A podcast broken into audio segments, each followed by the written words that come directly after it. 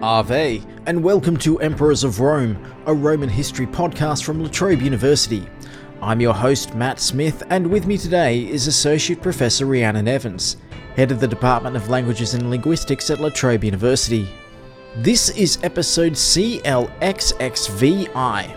The Apology of Apuleius. When Apuleius married his friend's mother, little did he realise that it would lead to a charge of sorcery with a raft of seemingly innocent actions from buying a mirror to writing pretty bad poetry brought up in front of the courts to prove his wicked intentions. Unfortunately for his accusers, Apuleius was a skilled orator, educated in the art of philosophy, and highly skilled at slandering his enemies. Here's Rhiannon Evans. Apuleius was a, a Latin writer from North Africa. He lived in the second century, so high empire. I guess we think of him born in the reign of Hadrian. I'm, I'm actually thinking good old days. Sorry, given that. In, in terms of where you are with emperors now, yeah. Oh, yeah. During the time of the good emperors, yeah. Uh, which makes him a really interesting insight into Latin culture. You could say Greco Roman culture, because as we'll see, he's very proud of knowing so much about Greek culture during that period. And I think it should be fairly obvious to people who listen to our podcast, but Roman culture is by no means situated solely in Rome or Italy by this period. Um, it's happening all over the Mediterranean world and beyond. And Apuleius is a good example of the kind of cultural hub of North Africa that exists during this period. Okay, and uh, what is he known for? What's the the draw card of Apuleius's back catalogue? If anyone's heard of him, then it'll probably be for his novel, which goes by two different names. It's sometimes called The Golden Ass, Yes. and that's A double S as in donkey. Yeah. Not quite the same thing as donkey, is it? I think technically. Or sometimes called Metamorphoses, which is confusing because of the poem by Ovid called The Metamorphoses. Mm-hmm. They're not the same thing. But it's basically referring to the same concept of Change. person turning into something. Yeah, but there's, there's only one major change in the novel, and that is that the main character, Lucius, is turned into a donkey or an ass um, not that far into the novel, and it's about his adventures, sometimes really quite tragic and brutal. Not a Disney story kind Oh, of thing. No, no. No, they would have to censor heavily. yeah. Although I do await that. I've never thought of that. What, a The Disney, Disney ad- adaptation? of The Golden Ass. Yeah. It's sometimes thought of, interestingly, as a kind of covert way, a kind of analogy of uh, the life of a slave, because of course he's a beast of burden, quite literally. Actually sold as a sex slave at one point. Is this a spoiler? It's not for me because I know the story. Okay. So I don't know. Your, your, your People want to read vary. the novel. I mean, you know, it is 1800 years old. Yeah. So catch up, guys. In the last book, very famous last book, if you're a, a Roman literary person, he becomes a follower of Isis and through that is turned back into a man. Hmm. Very strange novel. It's what we would call now picaresque. It's these adventures, it's a bit like Don Quixote or the novel Tom Jones. You Yeah. know, you travel around, you meet different people, you get tricked or deceived or sold or whatever. And then at the end, it becomes very religious and, and sacred in tone. It doesn't seem to fit with the rest of it. Mm-hmm. But it's a much studied text. Someone I know did once go to a conference that was, I think, at least a three day conference entirely on the prologue. Yeah. So- okay. Just on that. So kind of That one bit. intriguing Yep, and, okay. and a lot to pick apart because it's so complicated, but fun as well. Yeah. You can read it as a fun novel, although, as I say, bearing in mind, Very dark fun novel. very dark at times. All right. This isn't a podcast about that. No, not- but I feel like we should do one now. Yeah, okay. That, so that's one of the very few uh, works of Roman fiction that we have, which is just, you know, interesting on that kind of front as well. Because it's a full, we can call it a novel. yeah, yeah, Um, absolutely. also, the most famous adaptation of that is probably Pinocchio. I guess. Yeah, go with it. He gets turned into a donkey. He has his hijinks at the end. He becomes a real boy. Yeah, yeah, I Yep. guess so. I'd Yeah. never thought of that, but I think you might be right. I am right. also, an Italian story, actually, Pinocchio. Yeah. Yeah, okay. Off we go. Apuleius. Why are we talking about Apuleius? What's the interesting thing that we've got, which isn't a work of fiction? No, we're going to talk about another work of his called The Apology, Mm. which uh, doesn't mean he's saying he's sorry. You know, people who've read Plato might have read The Apology, which is the defense speech of Mm. Socrates. So it's a defense speech. Maybe I should have explained with the novel that the character Lucius gets turned into a donkey by magic. So Yeah. there is some overlap with this defense speech because Apuleius himself apparently was charged with having used sorcery hmm. in order to bewitch the woman who marries him. Yeah, so okay. part of this is about magic and sorcery, but a lot of it isn't. A lot of it is a legal charge and it's about inheritance and the other members of her family. It's, there's a sort of soapiness of this, you know, soap opera It's a element. It's a very interesting trial. What's the background of it? What was he put on trial for? You you mentioned uh, I've got here put on trial involving love, sex, magic, and murder. Isn't that an album title? It's, it's a HBO special, I'm sure. we know about all of this because of the defense that he published. All we know about it is his defense speech, the Yeah. apology. So mm. we don't have the prosecution. We have to infer from what Apuleius is refuting, what he's been charged with, and what the prosecution has said. There are also certain points that are sometimes tantalizing where he'll say something like, and now I want my wife's letter to be read. And Yeah. it just says, Pudentilla's letter is read out, and we don't have the letter. So there Oh, are gaps really? there. Yeah. Okay, so this is really just his his point of view. And and what was the gist of the charges that were brought against him? What's the background? he has married a wealthy woman who is called Aemilia Pudentilla, which, by the way, means very modest. Her name means. That's good. Yep. She's a widow with two sons. He is friends with one of the sons. He claims that he got to know her through being friends with Pudentilla's sons and that the son was actively encouraging him to marry his mother. Mm-hmm. But that at some point, the rest of the family, who involves the son's uncle, so his dead father's brother, mm-hmm. it gets very complicated family tree wise, and the son's wife's father, so the son's father in law, persuade him that this is actually a very bad idea because possibly it's going to do him out of some of his inheritance. Yeah. But it's more like they're after it. They're Yeah. fortune hunters themselves.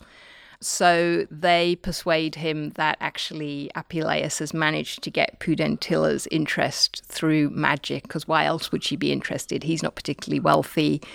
He's a little younger, although the age difference is unclear. And Apuleius says they've added on years to her age to make it look much bigger. They aged her up. They aged her up. He quite near the end of the speech, he says, "You know, you claim she's she's sixty, and then he does all these complicated things with numbers. I think you've added on five, and then you've added another, and then you've." And he's talking about symbols that they must have used with their fingers for age. Mm. Did you mean thirty actually? And he cl- claims in the end that she's forty Okay. and therefore, you know, might still have children. And it's implied is a risk because that will divide up her fortune. Yeah. So that's really at the basis of it. It's about her money, her wealth, how much dowry has been given, which Apuleius says they've ex- exaggerated. And they sort of start to spread rumors that that she has said she would never remarry. For people who know their Latin literature, it sounds like Dido in the Aeneid, Dido, the Carthaginian queen. This mm-hmm. is you know, this is set in North Africa. She has sworn she'll never marry, and the reason that she falls in love with Aeneas is she's shot with an arrow of, of Cupid. It's not exactly made explicit, but that's going on in the background, I think. So they're implying that she would never go back on that. So clearly, Apuleius has done something nefarious to hmm. bring her to this. And as a foreigner, he's just assumed slash accused of being a wizard, essentially, and of using magic to seduce her. Yeah, I mean he's he's Numidian. Mm-hmm. He's known as Apuleius of Medauros. He's travelled all around the Roman world, and he's currently in Libya at a place called Oea. This is where Pudentilla lives, and this is where he's charged. Mm-hmm. So he, I guess as an out of towner, he's he's at a disadvantage, but he's a Roman citizen. Yeah. And he's going to make it very clear to us that he's a highly educated Roman citizen. Oh, because is he? Yes. one of the things he's known for is his oratory. yeah. And, you know, why take on somebody who's so experienced at speech making? the text that we've got, the apology, is uh, very much tidied up, isn't it? I get the impression that what he would have said during his offence isn't word for word what we've got. Yeah, I don't think that ancient Romans would have thought this was weird. By Romans, I mean the, the larger Roman world now. Although it has to be said, this is the only forensic speech we have I think the only one, but certainly the oldest one from the imperial period, hmm. which is kind of incredible if you think about it, because we're talking about the 150s CE. So we've had, you know, the empire dated, say, to 27 BCE. We've got nothing surviving in all that time. Yeah, yeah. So really, I guess we're, we're going back to thinking about, say, the speeches of Cicero. Where Yeah, he that's the first thing that came to mind. yeah, his speeches are almost certainly tidied up for publication. Yeah. So this is the norm. So it probably happened with Apuleius as well, even though we're talking about a much, much later period. Mm-hmm. And he does deliberately publish it. So why wouldn't he take the opportunity to make him sound even more rhetorically talented? So, what would a trial have looked like? He would have been brought up in front of a local magistrate and charges would have been laid. And what's their justification of bringing him to trial? The law under which they accuse him is called the Lex Cornelia, and that Cornelia bit comes from the name of Cornelius Sulla. So it mm-hmm. goes back to the time of Sulla. So quite an old law by this point. Yeah, okay. Yeah. We're talking 80s BCE. This is a law against using sorcery in a way that does damage to other people. Sounds like it would have been very hard law to prove. It is kind of a, a very loose law in terms of how do you prove that someone used magic rather than it happened naturally. And Apuleius says this is why they've chosen it. Because he says initially they also wanted to charge him with the death of one of the sons, the younger son mm. of Pudentilla. But they've had to drop it. He calls it his mendacious accusation. And they select instead, he says, the charge of magic. And he glosses that as a charge with which it is easy to create a prejudice against the accused, but which it is hard to prove. So it's hard for him to defend himself, to just say, look, I didn't do it. Of course, he would say that. But it's a vague enough law for them to say, and we'll see what kind of things they say. Look, he bought that product. He probably used that in magic. Yeah. Um, look, he happened to be there on a particular day. Obviously, he was doing magic there. It becomes circumstantial, I guess we would say. He just has to have been around the right places and with the right things in his toolbox, and they can say oh, it was magic. And a lot of their accusation comes from the fact that he's very poor and therefore had motivation. Mm-hmm. And he spends a long time at the beginning talking about how he's a philosopher. He's a Neoplatonist. So he quotes Plato a lot, talking about how poverty is pure, and because he's a philosopher, he's not seeking money. He's not interested in that. It means nothing to him. Mm. What are they thinking? Clearly, they don't know him if they think he'd care about money. So it sounds like it's on the accused to prove their innocence. Apuleius's strategy here seems to be to say everything that they're doing, all the products they're associating me with, because there is a lot about that, and it involves, look out for it, toothpaste and fish. He's saying, well, it's very natural. So he's kind of trying to take the wind out of their sails in terms of their circumstantial evidence. And nobody, and he quotes a lot of philosophers there, would ever associate this thing with magic. Okay. The first thing that I've got here on note is uh, him talking quite excessively about his hair. Yes, he talks a lot about his hair. Struck me as very weird the first time I read it. Just the first time. Yeah.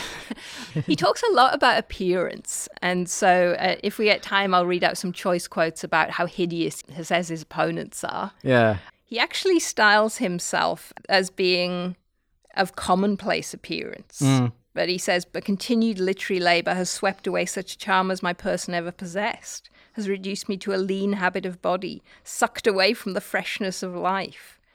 It's destroyed my complexion and impaired my vigor. So this is what academia does for you, apparently, uh, being a philosopher. And the reason he's doing that is one thing is he doesn't want them to say that his looks swept Pudentilla away. Yes. Even my hair, though by a patent lie they said that I let it grow in order to make my looks seductive, you see how charming and coiffed it is.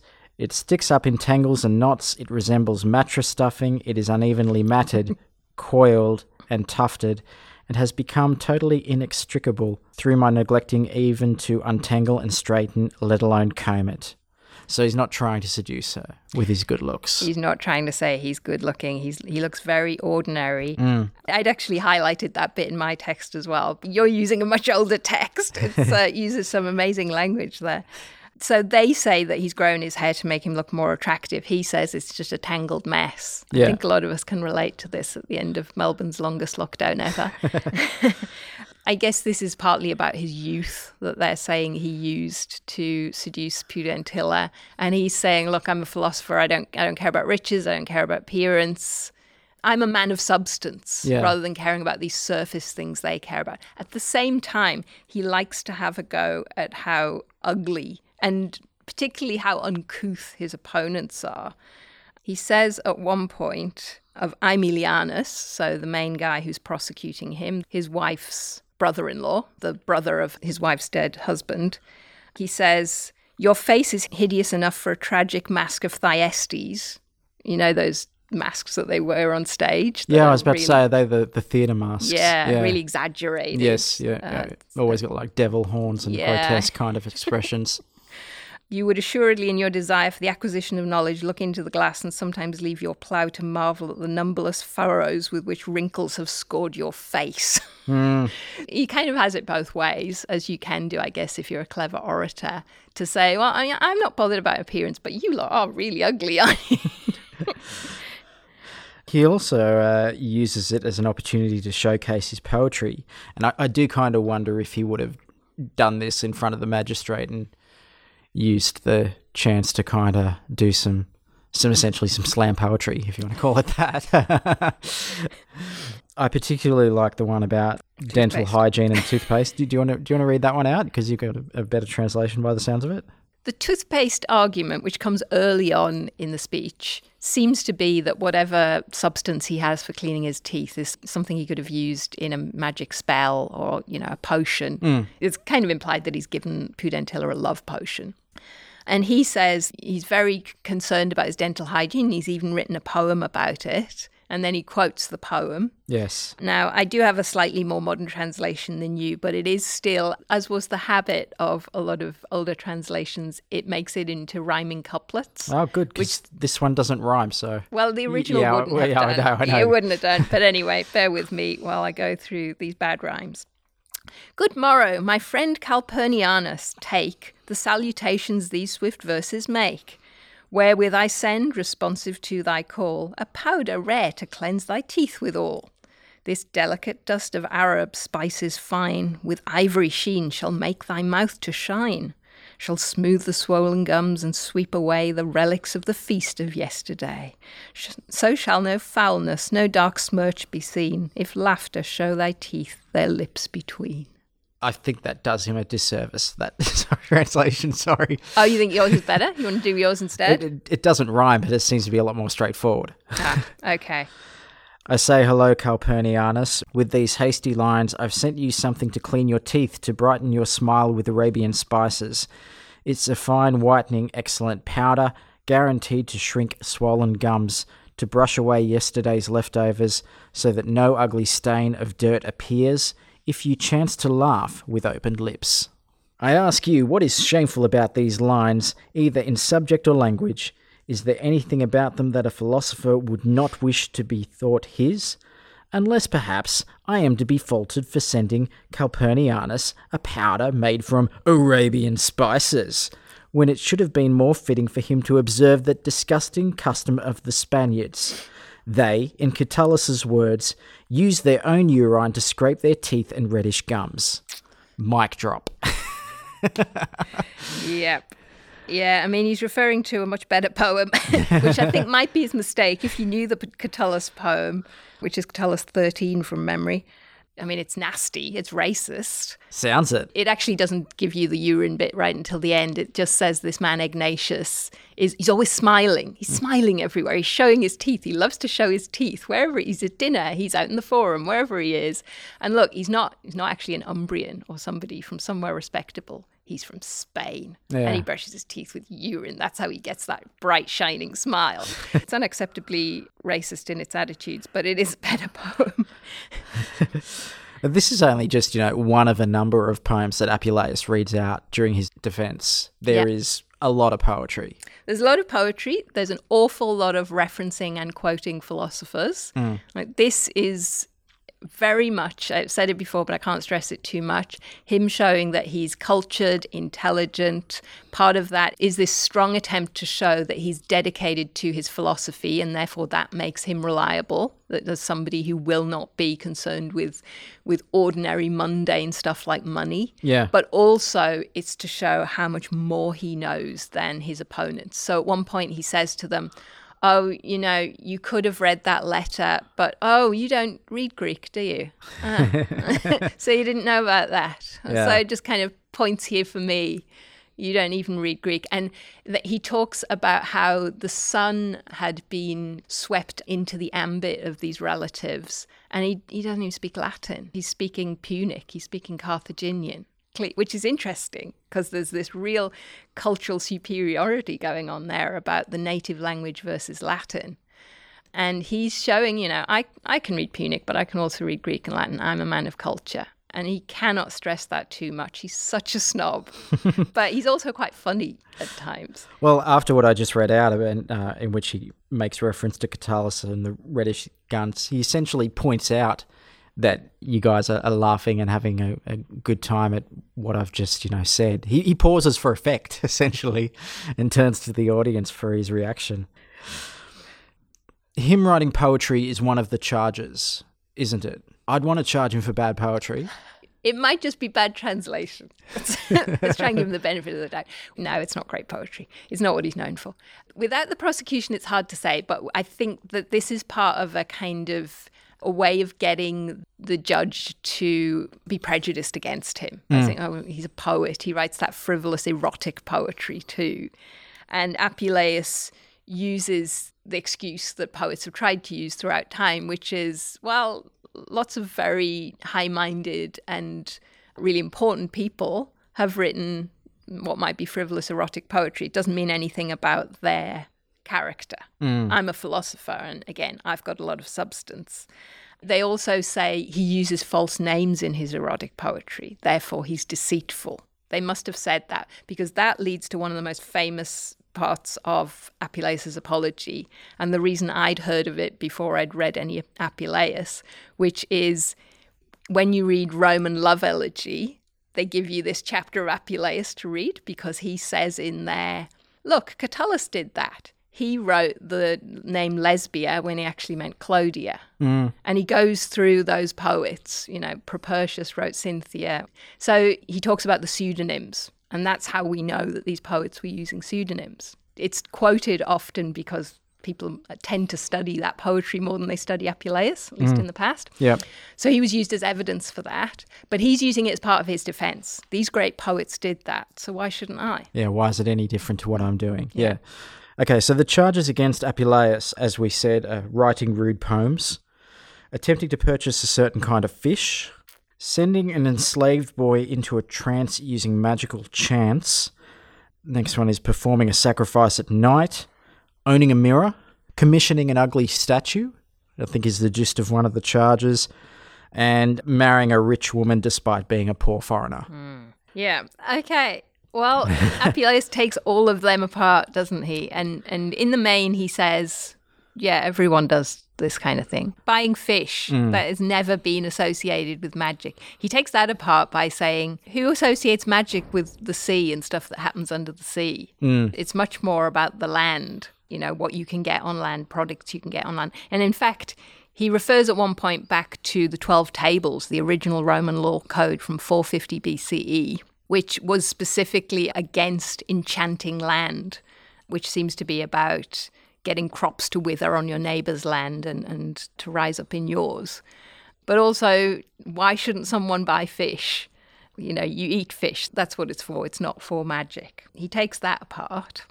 The stuff about sending a boy into a trance is interesting. I think it's implied here that this is a practice that's recognized, that you can derive prophecy from putting a boy, and it always seems to be a young boy, into a trance mm. in some way.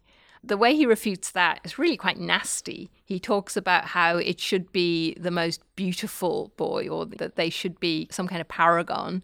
The boy they're charging him with doing this with is an ugly epileptic boy. And he talks a lot about epilepsy and how that condition would make it inappropriate to use him. Right. Okay. And, you know, again, a lot of this feels would be very unacceptable to us. He regards epilepsy sort of sounds a little bit like a curse, you know, that it, it makes you unable to operate and it, it, makes you unable to participate in life, but also inappropriate for this ceremony, I suppose you'd call it. Mm. So they've kind of picked a bad candidate. They've just associated him with this particular boy, but it's bad evidence from his point of view. It doesn't fit the paradigm of the way that this would work when it comes to performing a sacrifice, he talks about how pious it is to perform these sacrifices to the gods. And at each stage, he tends to bring in philosophers and what they have to say about it. Philosophers approve of this, they think it's pious behavior. He implies that he's part of a mystery cult. He talks about sacrificing to Liber, who is Bacchus or Dionysus. Mm. And that if he isn't talking about it, that's because he's not meant to talk about those rituals. It's a secret for those who are initiated. So he's actually behaving correctly there. Mm. So it seems like he's got an answer for everything. Yeah, an explanation. I was about to say excuse, but I've got mm, it's probably not the right word. An answer for everything. And mirrors, even philosophers owned mirrors. Yeah. All right, that doesn't mean you're obsessed with your appearance. I get the feeling there's more going on with the mirror, that there's more implications there about magic that you can do with a mirror, the idea that it reflects something back at you, perhaps cultural connotations that we're not necessarily fully getting. Yeah. Again, he refutes it by saying these famous good people have also owned a mirror. So, pretty much all of these charges of magic that are leveled at him, he dismisses as mostly being either religious in nature or scientific in nature. Yeah, religious or just everyday mundane. Yeah. Or things that a philosopher, a learned man, Uh, like himself. Yeah, that they've also done. Okay, so Plato talks about this in this speech. It's kind of normal activity. Or Homer, he quotes Homer a lot as well. And sometimes he quotes Homer to say, There's a witch in Homer who does this. This is nothing like what I've been doing. So sometimes he uses his learning to kind of talk about the opposite as well. What does he say in particular about the, the charges, if you can even call it that, of marrying Pudentilla? So he says that they're claiming she paid a large dowry to him. But actually, he says if you bring the documents out, it's it's very small for a woman of her wealth, mm. and that he sort of gives a very passionate account of how he begged her not to cut her sons off and to make sure that they were well taken care of in her will, and that she was becoming annoyed by their affiliation with their uncle and father-in-law of one of them with Herennius. But he was trying to keep the peace. So he kind of paints himself very much as somebody who is trying to retain the family and make sure that the, the sons are well taken care of. Mm-hmm. Whereas, as he said all the way along, he's not interested in money. He's not interested in money. He's just interested in her. He's married her for love which is quite an unusual claim, I think, from antiquity, one that we might not expect, but it's certainly the claim that he makes. And he says there are documents that prove this. Bring me the will made by a mother whose son was now her enemy. They call me a burglar, and yet I dictated every word, mingling them with my pleas. Order that document unsealed, Maximus. So he's saying, get her will and unseal it, which yes. obviously you're not meant to do until she's dead. Yeah. You will find she made her son her heir while leaving me some modest legacy as a mark of respect so that if anything happened to her in the course of nature, I, as her husband, should not go unmentioned in my wife's will. So he's implying it would really look very suspicious if she cut me out completely. It wouldn't look good for her. It would be shameful for her to leave nothing to her husband. And so what she left me was just there to deal with that suspicion. Yeah, okay. Yeah. Um, yeah. I, I, think he's almost implying it would look like she was an adulteress if she didn't leave something to her husband. He doesn't say that, but there's some kind of shame lurking in the background which accounts for him being in the will at all. Mm-hmm. But the vast bulk of the property is going to the son. So he's using this as a way of making himself look pure and saying he was fully behind this. In fact, he's the one who ensured that the will was made like that. And so he says, What would be the point of me using magic? And he constantly says, he uses the whole idea about magic against his opponents. So here he says, if I was using magic, I'd have persuaded Pudentilla to leave, leave me a lot of money. Yeah. Very near the beginning, he has said, if I'm capable of using magic, isn't it stupid of you to bring me to court? Shouldn't you be scared of me? Because I could do something to you. You know, I could mess you up right now with my sorcery. So he's constantly undermining the idea that he has this magical power hmm. because it doesn't make sense in context. Why would people behave like this? Why would he be at their mercy if he had this great power of magic? Yeah. Which sort of implies magic can do anything.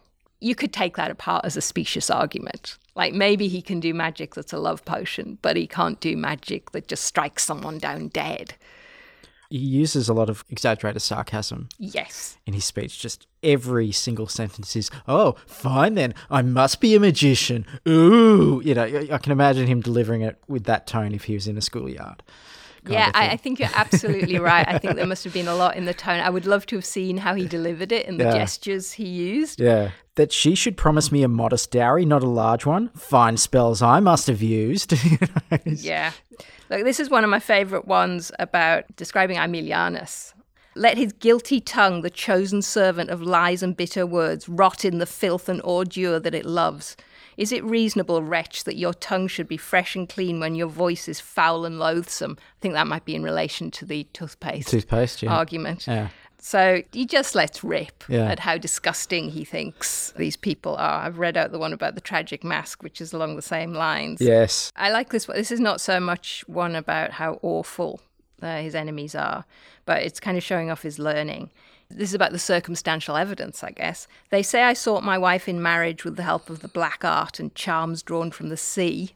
At the very time when they acknowledge me to have been in the midmost mountains of Gaetulia. So I wasn't even nowhere near the sea. then he says, where I suppose Deucalion's deluge had made it possible to find fish.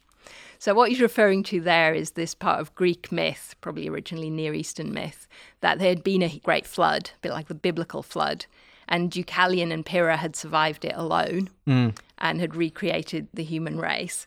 But in the telling of this, actually in Ovid's Metamorphoses is one of the famous retellings of it, there are all these things about how eventually the flood got so high that you could sit on top of a mountain and fish. You have to know about that myth to understand what he's talking about. So that's part of what he's doing. So he's giving you a backstory kind of yeah, he's, homework. he's showing off and he's also saying how ridiculous this is. Yeah. We'd have to be in that extreme situation for this to have worked. yeah, yeah, yeah. And that's part of his defense, I guess, that he, he just kind of makes it sound so incredulous that he had anything to do with magic. Should I read his summation? Because I, I think that's quite. Yeah.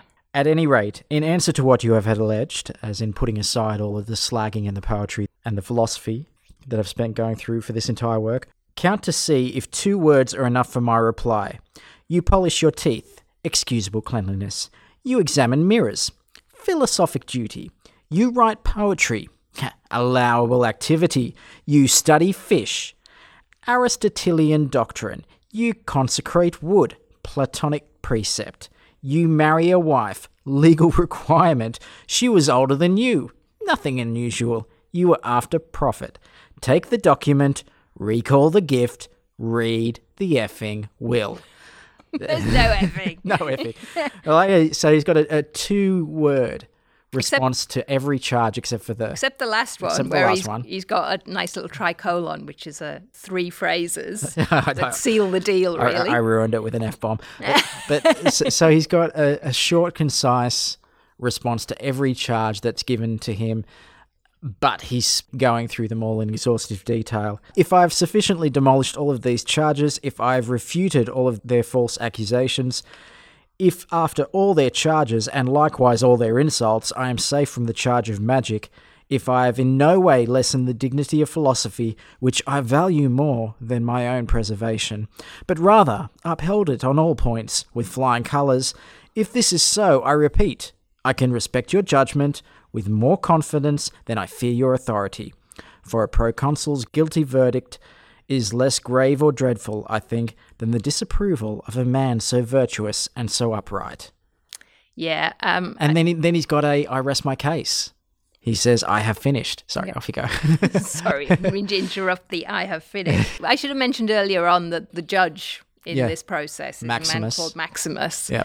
There's something that we haven't talked about is how much he butters him up every opportunity, talking about how learned he is, how Yeah. wise he is. And of course, I don't need to explain this to you, Maximus, but for those of us listening at home, it's It's difficult to know exactly what normal practice was then. To us, it sounds like hyperbole. It sounds like the judge would kind of go, "This is too much. Mm. You're you're trying to get round me." So he does it there at the end, but that has been his practice throughout the speech to drop in little bits of flattery. Mm-hmm. And as you say, a lot of it is about his learning. And he comes back to that at the end with philosophy that it's not that I would be punished that I'm worried about, it's my reputation as a philosopher. It would be unbecoming. It wouldn't reflect my virtue. Yeah. That's what I care about. I care about shame, I care about reputation.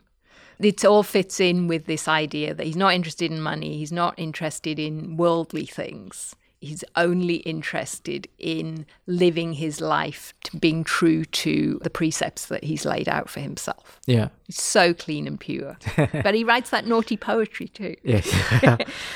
um, so, uh, just as a, as a sidebar here, my the manuscript that I uh, was copying and pasting things from uh, had a postscript. Uh, I Sallustius corrected it at Rome with good luck. So that's somebody making marginal footnotes by the sounds of it. Yeah. So the last note that we have on this text is Apuleius saying, "I have finished." However you want to translate it. spoken. Yeah, I have. I like I have spoken more. So we don't know the outcome to this trial. We assume that Maximus dismissed the charges.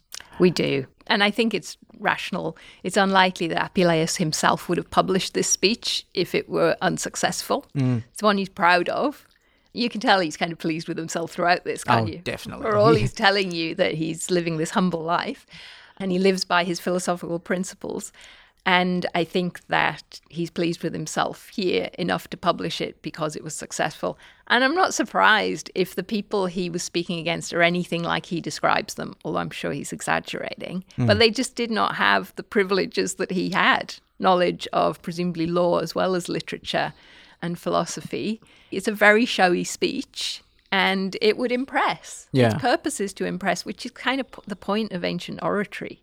All right. So, in some ways, certainly from what we know of earlier law cases, it's as important to be persuasive. That's what rhetoric means it's persuasive speech as to have the law on your side. So even though he goes through this and says, it makes no sense, I was nowhere near the sea, you know, it doesn't add up, it's as important that he presents this in a way that is persuasive and articulate and really draws the judge and everyone else who's watching in. Because even if they're not making the judgment their reactions i mean sometimes he refers to their reactions within this speech. They're important. They're kind of part of the show. Yeah, yeah.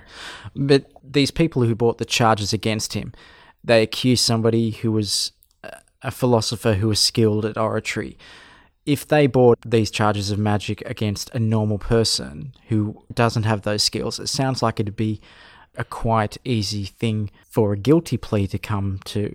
it's certainly plausible isn't it i mean Yeah. the fact that it is brought to court as a potential accusation hmm. as a plausible prosecution which means that sometimes it must have worked Yeah, yeah. And when the charges can consist of things like you own a mirror, you bought this fish. I mean, he is representing them as laughable. Yeah, All right. So presumably they were slightly more sophisticated than that in the prosecutor's mouth. I'm sure. He's reducing them to you went and bought some fish. yeah. But presumably they talked about what he did with the fish, what he could have done with the mirror. These are things that are seen in that culture as associated with magic. Hmm. And then he's making them sound much more everyday or associated with his philosophy. Or, you know, Plato says it's fine to have a wooden statue. Why would anyone have a problem with that?